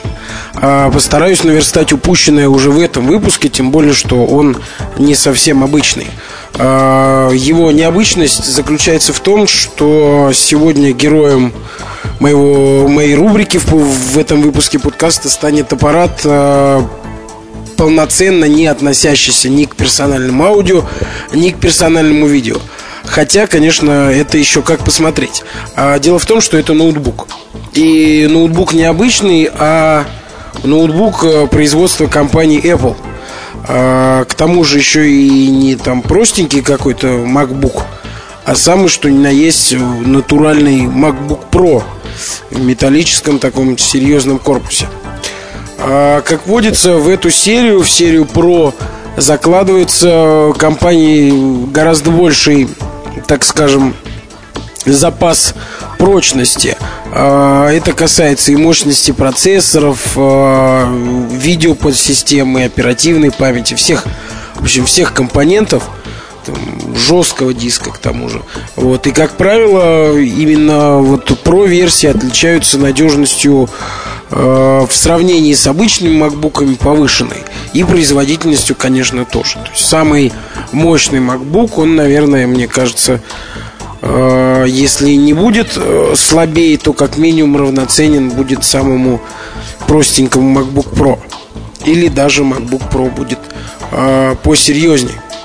Помимо отличия именно в комплектующих, в составных элементах, очень важным, на мой взгляд, а, отличием между MacBook и, MacBook Pro а, является тот факт, что аппараты последние, имеется в виду MacBook Pro, выпускаются в серебристом металлическом корпусе, что не может просто не притягивать к ним жителей нашей страны, ну, мы живем все здесь, поэтому я говорю, конечно, про нашу страну, Наверное, у меня есть слушатели из других стран, но вот в данный момент идет речь о России, потому что все-таки здесь у нас издавна такая техника в цене, именно, металли, именно любые э, электронные устройства в металлических корпусах. Я думаю, даже если вы не замечали этого, если вы задумаетесь над моими словами, то, наверное, придете к соглашению. Можно вспомнить и там, телефоны Nokia, и там, радиоприемники Sony, Porsche, там, ну, огромная масса всевозможных вещей, и даже частичное наличие металла в корпусе уже а, хорошую, как говорится, приносит э, порцию очков в зачет а, того или иного устройства. А, ну что ж, мне удалось заполучить новенький MacBook Pro в свое, к сожалению, временное распоряжение в рамках написания моего бессмертного опуса про операционную систему Leopard. Это новая операционная система от компании Apple. Целые два с половиной года ее ваяли, ваяли, ваяли, ваяли, наконец-то наваяли. Соответственно, э, в первой части моего материала, в записке о Леопарде, в общем, про нее написано, на мой взгляд, немало интересного. а, соответственно, сам материал можно уже лицезреть на сайте. Так вот, до этого с подобным аппаратом, с э, MacBook Pro, я имел дело только один раз э, в рамках тестирования Apple TV. Это было весной, если я не ошибаюсь. И толком пообщаться с ним э, не удалось. Ну и кроме того, собственно, машинка, аппарат была предыдущего поколения, а сейчас уже навехонький, свеженький, мощненький MacBook Pro. А, сразу же скажу, ну, да, наверное, стоит про характеристики вспомнить. Ну, ладно, это я по ходу. А, сразу вот хочу такой дисклеймер, скажем, провозгласить. Дело в том, что широкого опыта общения с всевозможными ноутбуками у меня нет. А, поэтому, возможно, возможно, некоторым или многим из вас а, мои комментарии покажутся несколько наивными или потребительскими. Собственно, с этим я полностью соглашусь. Это действительно так и есть. И э, этого я нисколько не смущаюсь, поскольку, мне кажется, журналисты во многом как раз должны ставить себя на место потребителя. И, собственно, 99, наверное, процентам людей Хотя в нашей стране, наверное, тех, о ком я упомяну, больше одного процента. Интересны в основном пользовательские впечатления от устройства, а не э, скупые, как говорится, технические характеристики. Но у нас, конечно, это больше всегда вызывало трепет, пиетет, все вот эти вот э, скупые циферки почему-то, почему-то неизвестно. Стоит вспомнить э, споры о на нашем форуме о всевозможных параметрах различной э, тестируемой продукции, когда некоторые там невероятные техногики требовали чуть ли не там точнейших цифр э, измерений промышленных. Вот. Ну, ладно, здесь я немножко отвлекся в сторону. А попробую бросить на аппарат потребительский взгляд. А этим я же буду же, этим же я буду руководствоваться и в а, обзоре. Соответственно, как говорится, кто не спрятался, я не виноват. Начну, пожалуй, с дисплея. А, в сравнении, скажем, с моим основным компьютером, дисплей у MacBook Pro невероятных габаритов, невероятной диагонали. Ну, просто те, кто не знает, я на 10-дюймовом аппаратике сижу и, и пишу все свои опусы и выполняю, наверное, очень большую часть э, задач собственной жизни. А собираюсь, собственно, менять, наверное, на 13-дюймовый все-таки аппарат – тем более, что коллеги наши, мои коллеги заражают страшным образом а, ноутбуками Sony SZ. Уже у троих из редакции есть такие ноутбуки, какой-то прямо а, корпоративный стандарт становится. Вот, а, а я еще пока отстаю.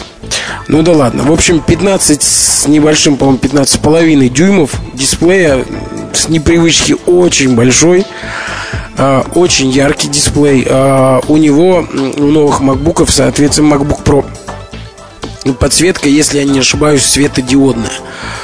А, это влияет, соответственно, на уровень яркости изображения, на равномерность, э, чтобы во всех углах и уголочках она, она это в смысле картинка, была равномерно яркой. Ну, в общем, собственно, новое слово в дисплее строения. Вот э, на примере, скажем, дисплеев новых iMac и вот MacBook Pro э, я, наверное, не могу сказать, что вот э, прогресс прямо сделал семимильный шаг, то есть э, довольно плавная эволюция производит, происходит в качестве изображения.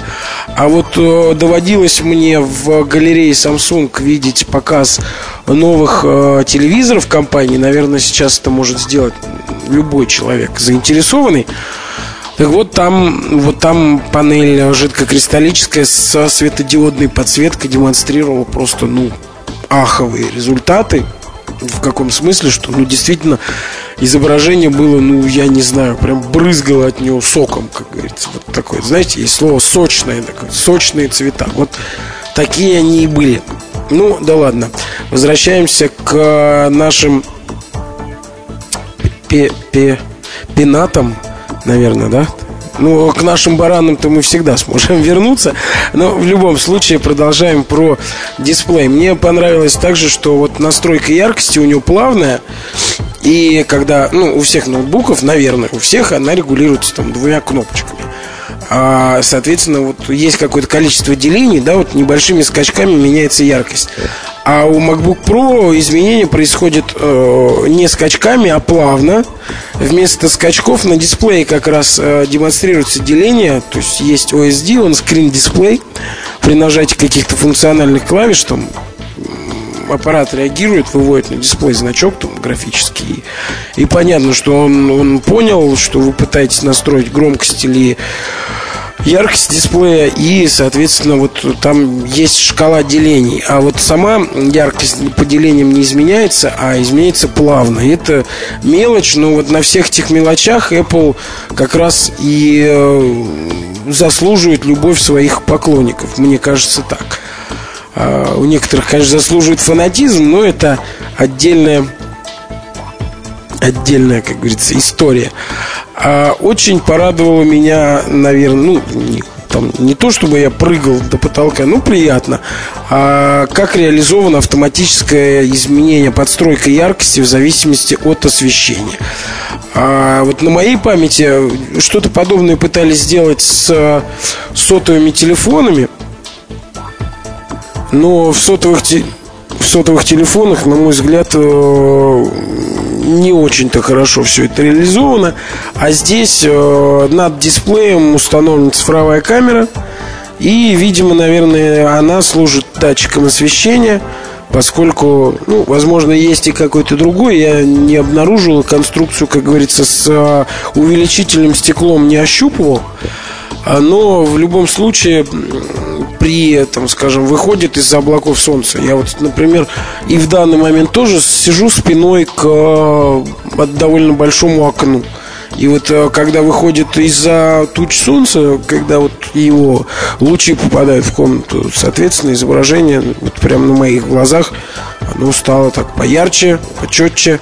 Вот. Э, ну, правда, обычно, если при работе от сети я стараюсь включать полную яркость, ну, не то чтобы стараюсь когда, скажем, какие-нибудь картинки смотришь, особенно понятно, что стоит, наверное, ее прибирать.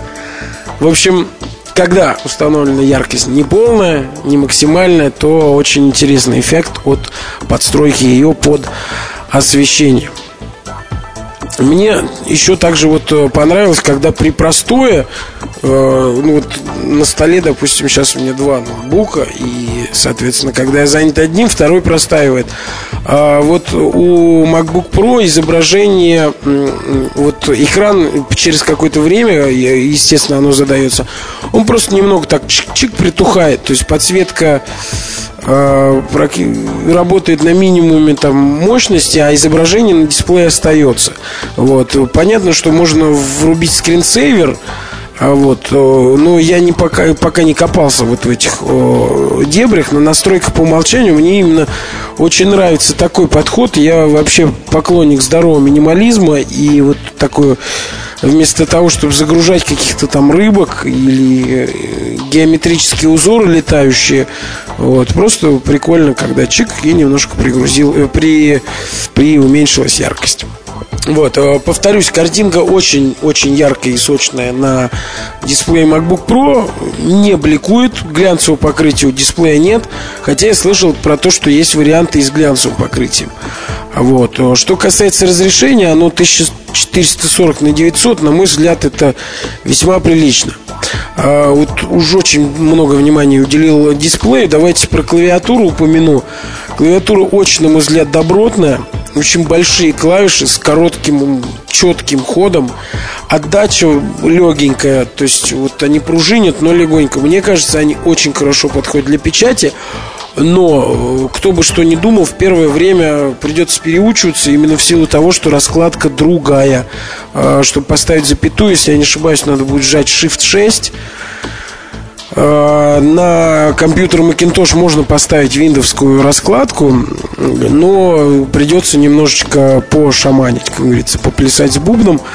А, если у меня, правда, не устаревшая информация, может быть, сейчас это гораздо легче. Но, с другой стороны, мне кажется, если уж пересаживаешься на Mac, то принимай правила, как говорится, when in Rome и speak Italian. Соответственно, как говорится, при, пересел на Mac, пользуйся настройкой маковской. Ну, да ладно. А, очень понравилась мне подсветка. Подсветка клавиш имеется у MacBook Pro. А, ее можно включить и самое главное выключить вручную. То есть а, где-то, наверное, есть ее автоматическое включение в зависимости от яркости света, точно так же, как регулировка а, яркости. В общем, можно включать и выключать. Очень нравится. Она плавно очень загорается, плавно гаснет. А теперь, наверное, про сам корпус тоже стоит упомянуть.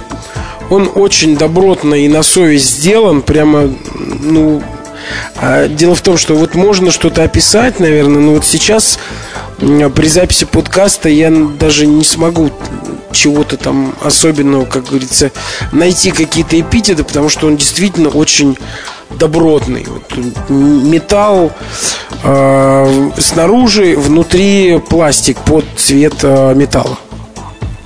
То есть создается полное впечатление, что вообще в первый момент э, по цветам материалы оба совпадают и создается впечатление, что еще и внутри э, ноутбук металлический, но это не так.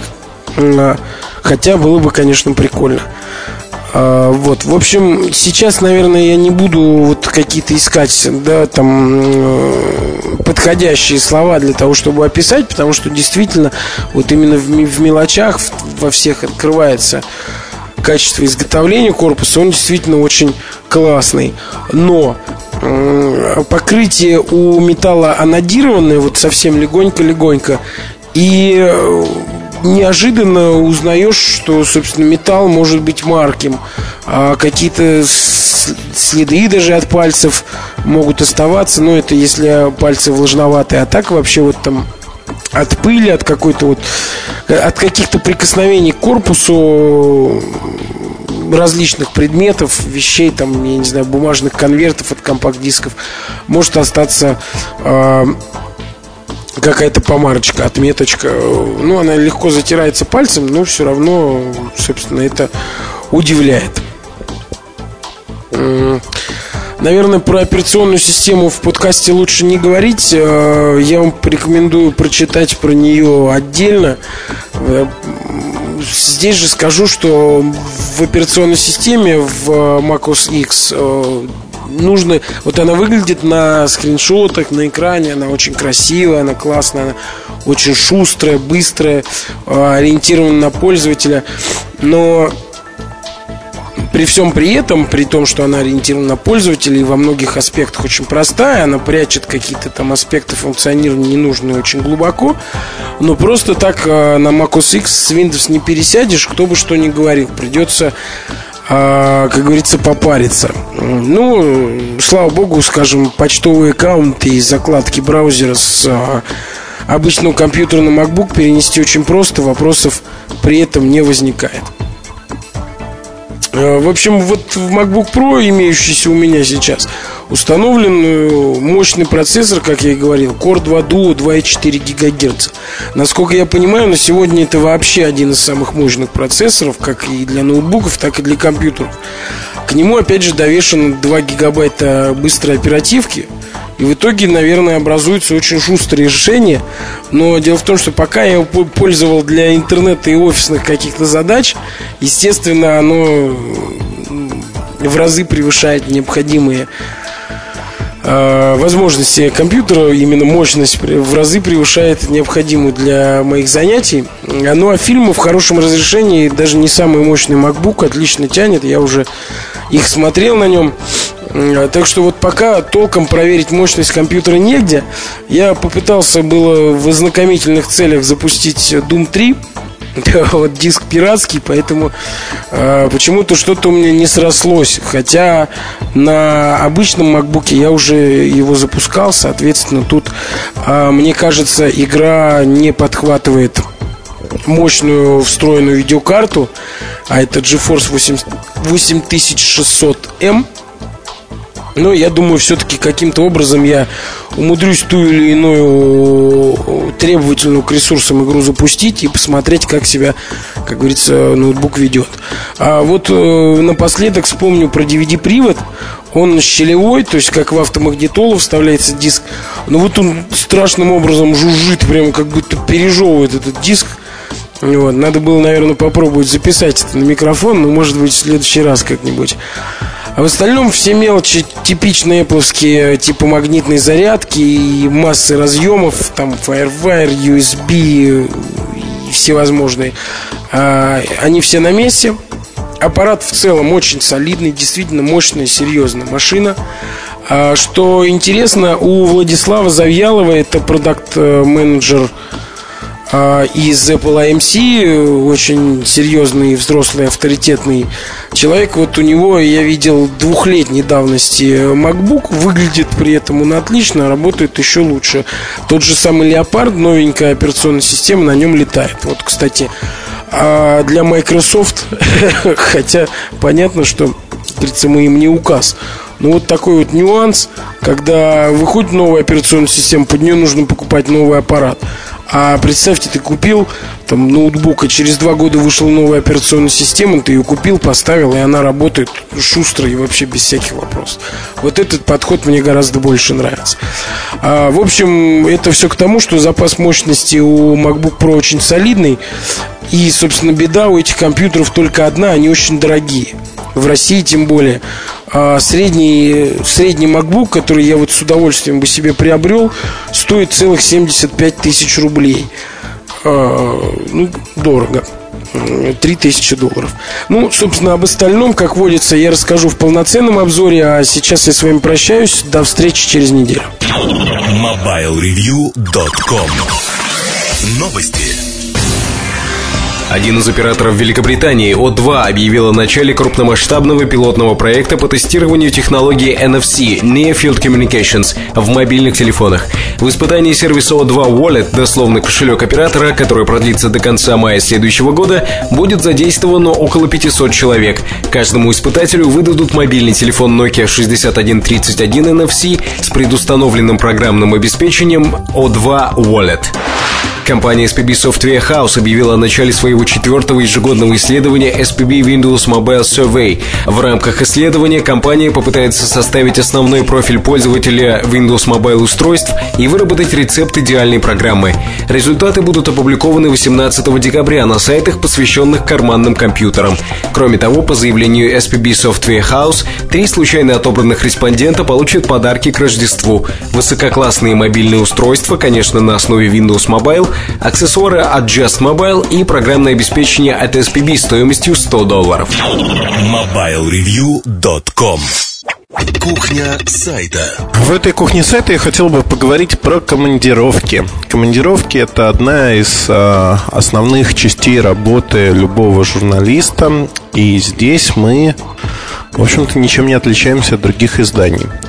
Благо ездим в командировки мы постоянно, э, смотрим разные вещи, о чем мы докладываем в репортажах.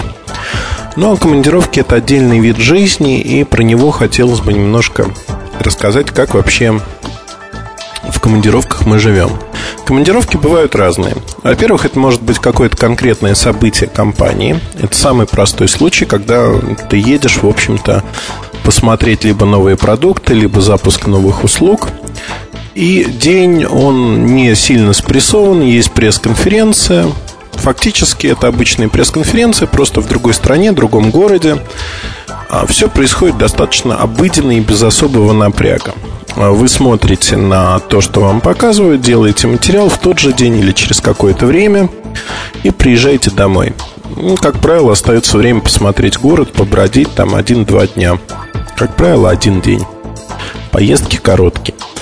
А особой человечностью отличаются компании, которые приглашают на другой конец света. Это Япония, Австралия, США. И при этом оставляют вас там погостить на 2-3 дня как минимум, потому что джетлаг, а, то есть разница во времени, она настолько велика, что если приехать на один день или на полдня, как предлагают некоторые не очень человеколюбивые компании, с которыми мы, например, не работаем по этой причине, то ты выпадаешь из жизни как минимум на неделю 10 дней. То есть график жизни сбит полностью, не воспринимается текущая реальность, и, в общем-то, жить очень плохо и нехорошо.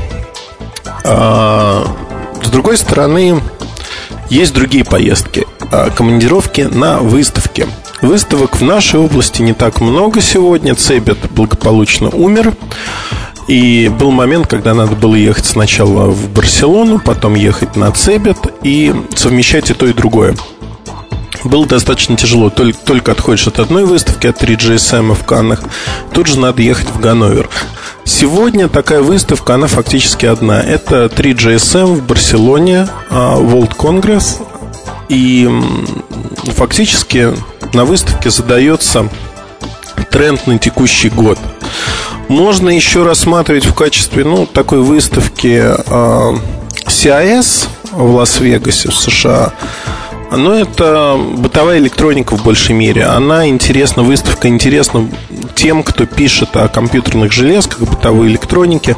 Мобильные телефоны затрагиваются в ней в меньшей степени. Это во многом связано с особенностями американского рынка, который уникален и технологически отстает от всего остального мира очень сильно. Не берем в расчет BlackBerry, который является местным уникальным в чем-то предметом технологий, который мог родиться только в США, так же как iMod мог родиться только в Японии в то время, когда он появился. Поэтому эти выставки, наверное, интересны как некая экзотика, про которую можно писать, но, честно говоря, тратить на это время и усилия не хочется зачастую. Несмотря на то, что мы работаем для всего мира, а, так или иначе мы пишем в большей мере о европейских продуктах. Это правильно. Потому что можно написать про китайские продукты, но в отсутствии этих продуктов на рынке э, интерес чисто теоретический. Безусловно, мы пишем о технологиях, которые появятся, которые интересны, очень много про них рассказываем в подкастах. Но э, говорить о том, что это будет вот супер-супер интересной новостью, написать репортаж с токийской выставки, заставить всех облизаться, наверное, нет. Итак, новостей про японские телефоны хватает у нас. Поэтому, собственно, мы и сосредоточились на выставках, которые наиболее проходные, наиболее интересные. Меня часто спрашивают, что вот на выставке так много всего, глаза разбегаются, невозможно написать сразу все. И как же быть? Мы в этом случае поступаем очень просто. Десантируется на выставку команда из нескольких людей, каждый занимается своим фронтом работы. И в отличие от многих людей, которые живут в режиме, что съездил на выставку, у меня есть еще как минимум от недели до трех недель, чтобы написать в журнал, мы пишем сразу. Пишем сразу обо всем, что видим, о наших впечатлениях. Не пытаемся объять необъятное, а каждый день выдаем те или иные материалы с выставки с кучей фотографий. Наверное, это самое оптимальное сегодня. Потому что во всех остальных случаях можно говорить о том, что выставка иначе будет не очень пристально рассмотрена. Безусловно, на выставке есть свои приоритеты, интересные продукты, неинтересные продукты. Мы стараемся их варьировать. Но э, если кто-то считает, что для журналиста поездка это некий такой бонус, увеселительная прогулка, то в большинстве случаев, если человек подходит э, к вопросу адекватно, это не так. Безусловно, в поездках часто встречаются люди э, из э, журналов, которые к журналистике имеют отношение весьма посредственное. Например, э, рекламщики, те, кто продают или покупают э, не покупают, продают рекламу издания. Для них это действительно некий бонус просто съездить, посетить вынужденное мероприятие, взять буклетики, чтобы передать их на месте некому несчастному журналисту, который будет потом писать об этом мероприятии. В общем-то, отдохнуть, прошвырнуться по кабакам, магазинам и тому подобному. А, компании гласно или негласно поощряют это, потому что, в принципе, приглашают издания, а дальше уже вопрос издания, кто поедет. Но директора по рекламе – это частые гости в таких поездках, и, в общем-то, для глянца это нормально, потому что там совершенно все равно, кому и что писать технические тексты в глянце это, как правило, картинка и очень короткое описание. Поэтому, в общем-то, разницы нет, наверное. Но если говорить про технических журналистов, тех, кто пишет о технике, действительно интересуется этой тематикой, Поездка – это редкая возможность зачастую расширить э, круг общения со своими коллегами-журналистами, э, с людьми из компаний. И я честно скажу, что в каждой поездке мне банально не хватает времени на то, чтобы пообщаться со всеми людьми, с кем я хочу пообщаться. Это касается не только коллег, это касается ночных э, бдений с людьми из компаний, которые тоже не могут в течение дня там кинуть все и броситься общаться персонально со мной или с кем-то другим. Все это выливается в то, что в поездке крайне мало спишь. Вот это реальность, спишь по 3-4 часа, очень продолжительное общение, причем это не попойки, сидишь в баре, в ресторане, где ты сидишь и общаешься просто о том, что накопилось. С многими людьми я вижусь а, на тех или иных анонсах а, раз в полгода, раз в 7 месяцев. При этом мы поддерживаем достаточно тесные отношения, тесное общение по почте, по телефону. Редкая возможность увидеться, поделиться воочию там, новостями, показать какие-то новые устройства друг другу, поделиться информацией. Это всегда приятно. Некоторые люди, например, безвылазно сидят в Токио и не вылезают оттуда никогда и никуда ну, по ряду причин. Поэтому каждая поездка – это всегда встреча с друзьями. Вот не побоюсь этого слова, для меня эти люди – это не источник информации или что-то подобное. Это друзья, с которыми мы дружим, делимся э, радостями, невзгодами, семейной жизнью и тому подобным. А, наверное, поэтому достаточно тяжело в поездках э, жить в спокойном режиме, расслабленном. При этом приходится отвечать на текущие письма, Иногда это удобно делать, иногда неудобно. А из интересных моментов, наверное, роуминговые счета, должен я отметить, так как э, приходится давать комментарии журналистам по разным темам, связанным с мобильной связью в нашей стране. Роуминговые счета, они достаточно э, большие, скажем так но это мягко говоря. За несколько дней поездки вылезают такие не очень смешные суммы, но это часть работы. А если говорить о том, что в поездках э, нет доступа к почте, сегодня есть он везде практически, э, доступ к почте, и более того, на некоторых конференциях я успеваю ответить на почту за неделю, за 10 дней, потому что банально есть время, когда есть не очень интересные презентации, либо ты это уже слышал, и это третья, четвертая презентация подряд идет такого рода. Ты отвечаешь на письма, что достаточно интересно. А вот мне показывают, что время этого подкаста совсем-совсем выходит за все приличные рамки, поэтому, наверное, я про выставки и поездки продолжу в одном из следующих подкастов кухни сайта. А, если есть какие-то интересные вопросы, то задавайте о поездках, о том, как мы работаем в поездках. Постараемся ответить на них. Ну, я постараюсь, в частности, ответить, рассказать, как организована у нас работа и что мы делаем. Спасибо и до следующего подкаста, до следующей встречи. До свидания. MobileReview.com Новости. Создатель всемирной паутины World Wide Web Тимоти Бернес-Ли предложил новую идею гигантский глобальный граф Giant Global Graph. Отличие состоит в том, что GGG будет представлять собой фактически глобальную социальную сеть. В ней на первое место встанет взаимодействие пользователей, а веб-сайты будут уже вторичные. По мнению Тимоти Бернерса-Ли, недостаток всемирной паутины в том, что она в основном состоит из отдельных сайтов, не связанных между собой. Для того, чтобы, например, получить доступ в различные онлайн-сообщества, пользователю необходимо снова и снова регистрироваться, заполнять анкеты и формы.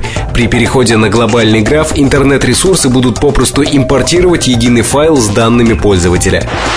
Сети появились слухи о том, что компания Pentax готовит к выпуску две новые DSLR-камеры K20D и K200D. Есть и некоторые сведения о них. Так, K20D будет обладать 14-мегапиксельным CMOS-сенсором, 14-битным ACP, 3-дюймовым жидкокристаллическим экраном. По внешнему виду девайс будет не сильно отличаться от модели K10D. K200D должна прийти на замену камере начального уровня K100D.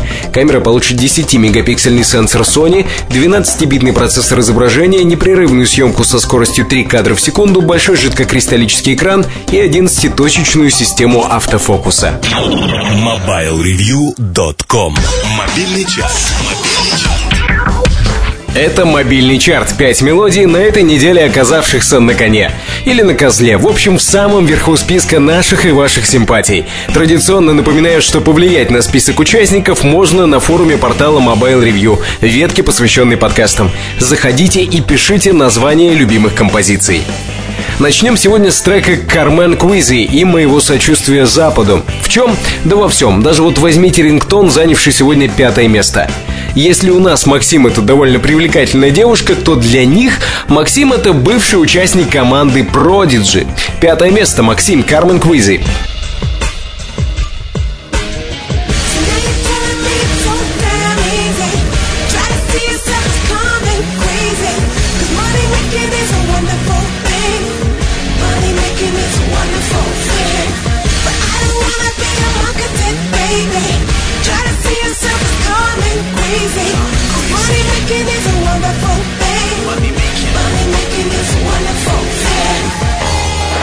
Вы хорошо знаете, что мелодии, которые входят в комплект поставки любого мобильного, все сочинены профессиональными композиторами. И все они как-то неуловимо друг на друга похожи. Тем занятнее, что трек, который сегодня оказался на четвертом месте, удивительным образом похож на какой-нибудь классический рингтон из старого мобильника. Кото The Force.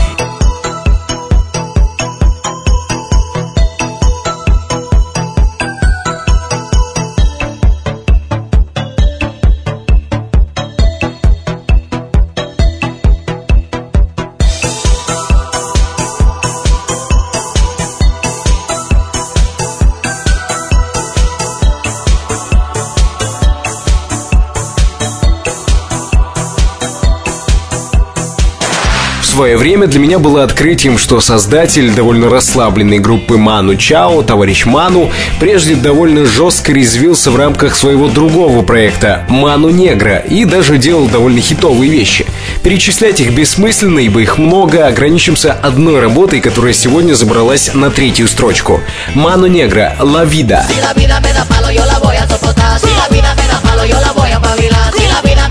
yo la voy a soportar. Si la vida me da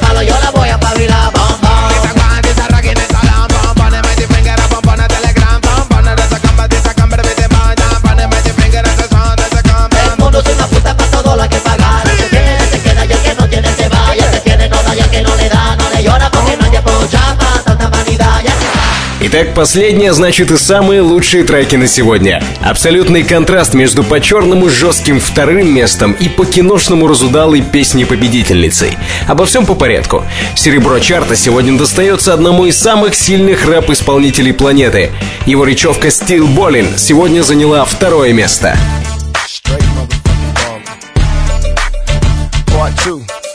Still ballin'.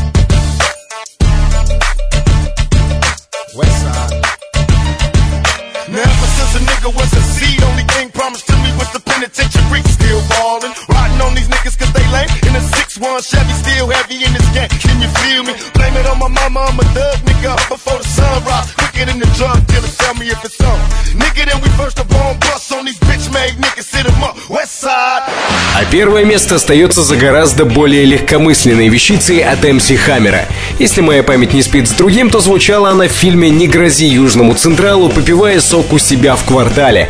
Победитель чарта на этой неделе МС Хаммер «Can't Touch This». Can't touch this. Touch this.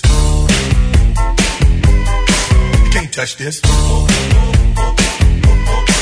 Can't touch this. Это наш выбор за неделю. Пять мелодий, отлично подходящих для использования в качестве звонка вашего мобильного. Причем, что характерно, есть выбор практически на любой вкус. Все потому, что у вас есть возможность корректировать состав участников чарта. На форуме портала Mobile Review ищите ветку, посвященную чарту, и пишите, какие рингтоны и реалтоны вам наиболее симпатичны.